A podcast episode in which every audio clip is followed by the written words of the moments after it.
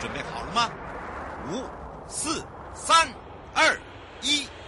悠悠 Live Show 现在上拍。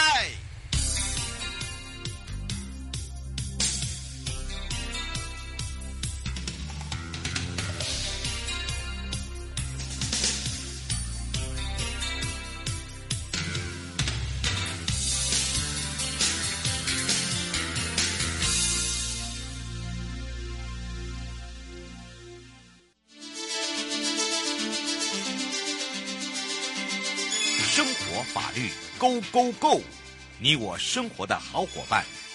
我是你的好朋友哦。我是你的好朋友瑶瑶，再度回到了 U Life Show FM 零四点一正声广播电台，陪同大家回到了台湾高等检察署邱志宏检察官时间了。志宏检察官呢，接下来聊到这个选前跟防疫期间呢，我们常常听到一些散布的假消息呀、哦，你要小心呐、到底要怎么去分辨啊呐、这很重要，很重要，很重要哦，讲三遍。所以我们要开放零二三七二九二零哦，让全省各地的好朋友，我们网络上的朋友，收音机旁的朋友哦，我们用实际的案例呢，来先让这个志宏检察官哦，呃，也是我们的主任来跟大家打个招呼，哈喽。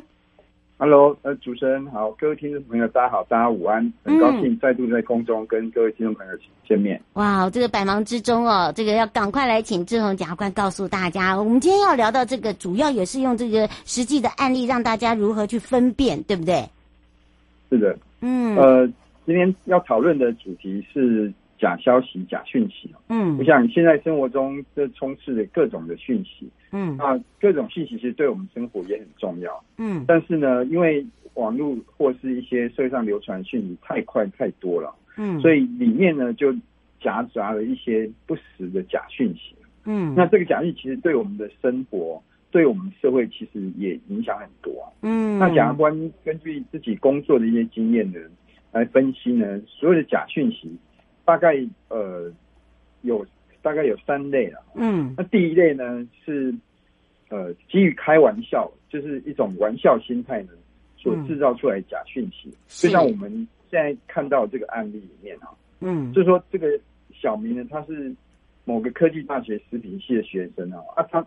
有很多同学都在学校餐厅打工啊。嗯那小明他有一天就是因为跟密集接密切接触者啊，嗯那确诊了，密切接触接触者他去做 PCR 检疫，结果验出来明明是阴性啊，还有他就说想要谎，恶搞开玩笑，对，嗯结果他把这个 PCR 检验通知呢，把它 P 图变成阳性，然后再放到自己 IG 的线动上面说，呃，我死定了。嗯结果这影响的范围有多大呢？就是说，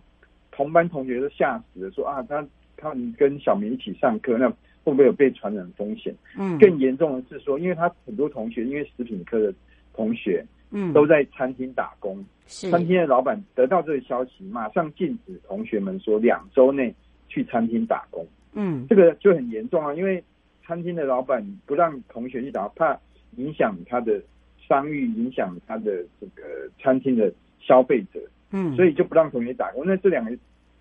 两个礼拜，同学不是喝西北风，就没有没办法打工赚钱了、嗯对，是那这个其实就来自于小明恶搞，然后 P 图他的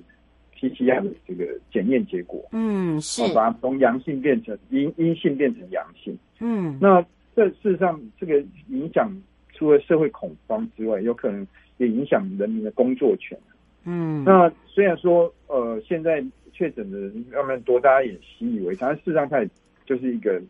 传染疾病，那经过治疗都会痊愈的、哦。但是嗯呢，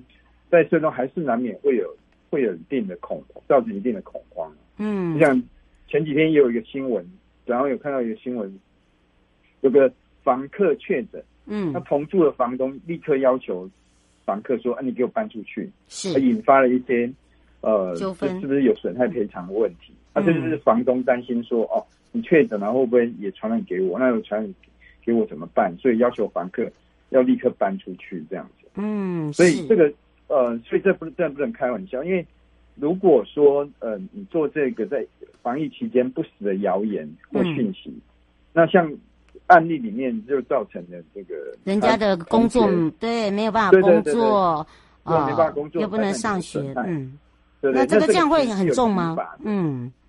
对，会有刑法，就是按照《传染病防治法》六十三条呢，他可以处三百万元以下的罚金，哇，所以这这是嗯呃，其实可以罚到很高的这个罚金哈、嗯，那这是刑罚。那像这样散布这样不实的讯息，如果造成社会恐慌，其实也会构成社会秩序维护法第六十三条嗯第一项第五款，就是说散布谣言足以影响公共的安宁，也可以，以处三天以下的拘留或三万元以下的罚款。嗯所以那这部分是行政罚的部分。哦，这是行政法而已哦，对对对对，哦所以三万元、三百万元以下的罚金，那设计维护法它是行政法，嗯所以这个都是有具体的裁罚，就具体的法律责任，就是分别是行政责任跟刑事责任。嗯，是哦，所以对请那大所以家要特别注意，不要开玩笑啦 特。别是。对对对，一个一个开觉得是没什么，开一个自己的小玩笑，但是事实上它所引起社会的恐慌，或是别人具体的损害，这个是可能开玩笑的这个小民当初是无没有法想预期到。的，对不对？自己对，而这个是法嗯官实际处理到的案例所改编的，嗯所是以确实发生过这样一个事情。嗯，吴那先这吴个是呃，吴先想请教一个问题哦，就是说，呃，有些人因为不想上班，然后呃，这个 P 图作假的这个确诊，那这个会有被这个被公司知道也会有刑责吗？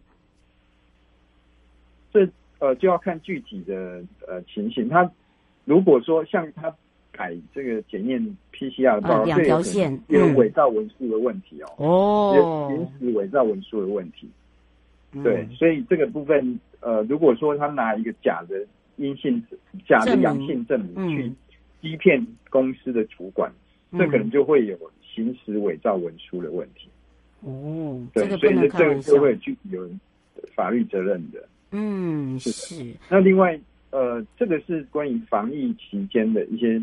啊、呃疫情的不实讯息。是，那另外，因为现在选举也快到，剩下七十几天就要到很了快呢我。们年底的九合一选举哈，嗯所以这边也要特别提醒，就是说选举也有所谓的假讯息哈。嗯那以前那叫黑函，以前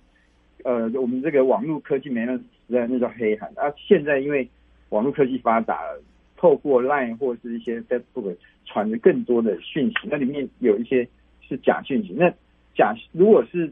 我们有时候转传哦，可能特嗯特别注意转传，也有可能会被认为是有法律责任的。嗯，所以以我们如果转传一些不管是疫情的消息或者是选举的讯息，万一它是假的，我们可能就也也要注意会会不会有相关的刑事责任或者是民事责任。嗯那呃，如果是散布一些选举的假消息，是，那会有可能会构成公职人员选举罢免法一百零四条，意使意图使候选人当选或不当选，那以文字、图画，呃这些或他法散布谣言或传播不实的事情，可以足以生损害公众安全，可以处五年以下有期徒刑。哦所以我们必须呃就要有警惕，要所谓行政院所提的是假，嗯，哦，就是要辨识这个消息是不是假的。嗯，那这个其实这一类的假讯息通常就是有心人士啊，就是有不法的意图啊，想要透过这样的方式去影响选举的结果。那我嗯们也必须要有能力去辨识这个假讯息，而且呢，就不要又让谣言止于你这位智者，就不要再转传出去。嗯是，对，这那嗯其实事实上现在有很多可以查询管道，譬如说，呃，有这个台湾事情查核中心的网站，嗯可以去看一下。那像呃这两天也有假讯什么呃蔡总统跟赖副总统在蔡总统生日宴上什么大假出大打出手，嗯这一类就明显是很就荒是谬骗的。轮的，对，对这个方面的，那这个其实在事实查核中都可以看得到他们澄清这这样一个假消息。嗯，那我们也可以就是说辨识出来的，也不要就是可以至于智者不要去再转传这个消息。嗯，我觉得我们如果任意恣意的转传这些不实的消息，也有可能让我们自己背上一些呃法律责任。嗯，这个要特别提醒听众朋友要能够注意到的。是黄先生说，基本上如果真的被查验到哦，这个转这个小呃这个假消息哦，呃又是这样子一传一传一传，然后被查到的话，这个呃这个是会被罚钱的吗？有可能，有可能，因为如果说呃我们有一些很大的疏漏，然后嗯转传的这些消息的话，有可能就事后呢逐一这样追索出来，转传的这个呃手机的使用人，嗯，都有可能会被追究相关的法律责任。所以哦，请所大以家我们嗯，对对对，请有大没家小有时候心，是很热心啊，就是哎看到就是这个消息，哎，然后我要传给我的群主或是朋友。嗯那事实上，这个如果是一个不实的消息，我们这转传的有可能也是要负担相关的法律责任的。嗯，是，不过因为这时间关系哦，也要非常谢谢台湾高等检察署邱志宏检察官哦，为我们解释的这么的清楚，我们就要下次空中见喽。下次空中见，再见。嗯，拜拜。各位亲爱的朋友，离开的时候别忘了您随身携带的物品。台湾台北地方法院检察署关心您。